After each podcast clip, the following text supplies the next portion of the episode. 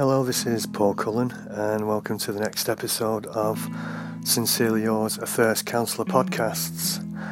Um, I wanted to try and do something a little bit different this time, so I thought I'd take a, a little ebook that I wrote um, called A Gentle Awakening, which you can find on Amazon, Amazon Prime. Um, you can download it as an ebook. Gentle Awakening by P.J. Cullen. Um, and what a gentle awakening is is a I guess it's like an introduction to counselling. Um, I wrote it a little over 10 years ago when uh, I just finished training as a counsellor. Um, and I started thinking about what it might be like for someone who's maybe going into counselling and going into the helping profession and, and what's involved in that. But I also wanted to think about what it might be for a person who's going to see a counsellor for the first time. And so I started putting together this little manuscript. Um, and I called it A Gentle Awakening because I think part of being a client is about gently waking up to yourself and part of becoming a therapist is also it's about coming to yourself it's about waking up to yourself so i i wrote this book um, which i then revisited uh, earlier this year and started looking at and just kind of tweaking and adding a little bit here and there because uh, I thought I'd put it out as a series of blogs, and, and you can read the blogs. You don't have to don't have to buy the ebook. You can get the blogs if you go to my website, which is www.thirstcounselling.co.uk, uh, and on there you'll find my blogs. But I thought I'd, I'd maybe start talking about talking about a gentle awakening and do it in the in, in, in the way that I had intended it, which to look at it at a chapter at a time and maybe talk a little bit about why I wrote those chapters and, and in that way. Uh, so it's about a five stage process. Um, and stage one of that process, and that that that beginning of, of change starts with number one, we start. So now we start the entrance and doorway to change. As a voluntary therapist, the call I get from the organisation I work for as a counsellor Notifying me of a new client signifies a start, that someone has made contact and asked for help. So let's just look at that for a moment. Asking for help. I don't think there's a more humbling and vulnerable experience than that of asking another person for help. Amidst one's own life of fractures that we human beings experience, the very act of picking up the phone or going to the doctor and saying, I need help, or I can't cope, may appear to a person as a moment of utter desperation, perhaps when they feel they're at their very weakest. For me, I believe wholeheartedly that this is in fact the beginning of strength. To make yourself vulnerable to another human being is a powerful statement. For me, the act of asking for help came when I had exhausted all other avenues. I'd found myself homeless, addicted to drugs and alcohol, frightened, hungry, and lonely. I had tried to change the drugs I used, or the clothes I wore, the places where I lived, and even the people I associated with. I was trying to change my outsides when my insides were still there untouched. Finally broken, I went to a man, a priest as it happened, who worked in the soup kitchen where I often ate, and had cared enough to listen to me when I thought nobody else would. And it was to this man that I went to held up my hands in surrender, and admitted I could not do this on my own. To feel accepted, understood, and listened to is empowering. This was my start. Taking a risk and asking for help, frightened and scared of rejection, frightened and scared of staying where I was. So I took that risk, stepped into the unknown, and started to trust. As therapists, we learn to accept, understand, and listen. We do this by starting to accept, understand, and listen to ourselves.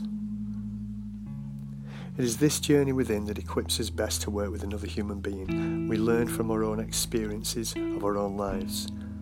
We start by looking at the choices we have made in the past and the consequences, both good and bad, that this gives us the opportunity to learn. It was through this self evaluation and honest appraisal of me, of who I was and how I had been, and the choices I had made, and learning to live with my consequences, and yet unbelievably, the gradual acceptance of myself gave way to an inner stillness and a quiet that I had yearned for within. Finding that stillness within is difficult in today's world. It's a fast world of internets and mobile phones and cars, and I've got to be there in half an hour, and I haven't got time right now. Such a busy world we live in. What happens if you stop right now? Just stop what you're doing. Whilst you're listening to this, that's what I want you to do. I just want you to stop listening for a while. I just want you to press pause. Take time and ask this question of yourself How do I feel right now?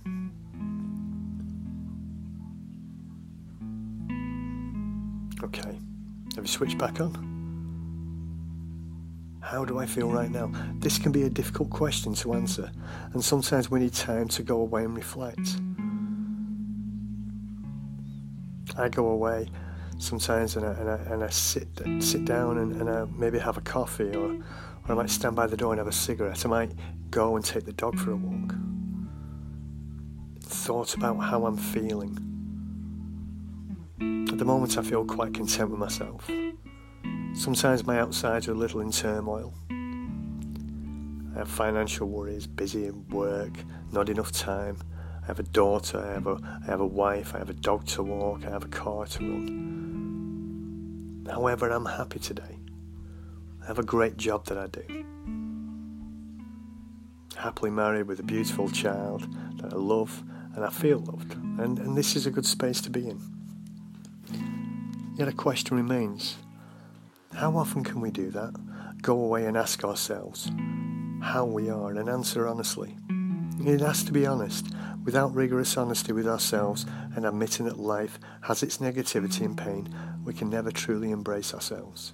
In the wonderful children's book, The Velveteen Rabbit by Margery Williams, and this is a must read for all people who want to know how to be themselves, we are introduced to the hero of the title and the wonderful wise skin horse, and I told the story of a rabbit that learns what it is to become real. It is about being accepted and acknowledged and loved for being ourselves, regardless of outside things and material desires. It's about the essence of us. When that is loved and accepted by ourselves and another human being, something happens unbeknownst to us. We become real we become congruent, we find stillness and a true sense of who we are as people. In the book, the Velveteen Rabbit asks his skin horse, Does it hurt to become real? Sometimes, he replies. Becoming real to ourselves can be a painful process also. Learning to like and love myself where I had in the past seen only failure and ugliness was particularly uncomfortable for me challenging myself, my values, and my conditions of worth. It was a slow process of coming to terms and learning to think differently from the ways I had become so reliant upon for so long. When we listen to that inner voice, we have the opportunity to redress the balance in our life so that it may become more fruitful. In the poem Desiderata, I love the great line Go placidly amidst the noise and haste and remember what peace there may be in silence. We f- can forget to be real in our lives. Again, the speed of life takes over and carries us off with such speed, like being caught in a rip curl in the sea. Realness is an honesty we have to adopt in order to face life on life's terms, regardless of the consequences of that honesty, that realness. I fear rejection in my life. I, I fear aloneness that it brings. Yet my lack of realness brings about a consequence that will leave me in far worse condition if I allow it. Only by stopping and taking time to ask the question of myself honestly, and more importantly, answer it honestly with realness, can I find the answers in order to move. So that was that first chapter, Start. I very much think everything begins with us starting by starting to do something. That's how we begin the process of change by starting, by taking a little bit of action. We start by contacting a therapist. We start by picking up a self help book. We start by sitting down with a loved one and saying, I need to talk. And so I kind of hope that I captured what that start was for me. Having come from a life that had been really quite difficult and, and, and, and, tough and full of pain and loneliness and fear, I reached a point in my life where I, I, I realised I needed to make a change. And so I started by reaching out and asking another person for help. And I, I was very fortunate that that person was there. In the next chapter, which we'll look at in the next podcast, um, that chapter is called Open, and that, and that is about how we, once we've started this process, we then need to move forward and we need to open and truly open up ourselves to another human being. If you want to, uh, if you want to read the whole book, you can find it, like I said, on Amazon. Uh, it's called The Gentle Awakening by PJ Cullen, but you can also just read the blogs on my website and that's www.thirstcounselling.co.uk. And I hope that you've liked what I've had to say, um, and I look forward to speaking to you again soon. Take care now. Sincerely yours, a Thirst Counsellor.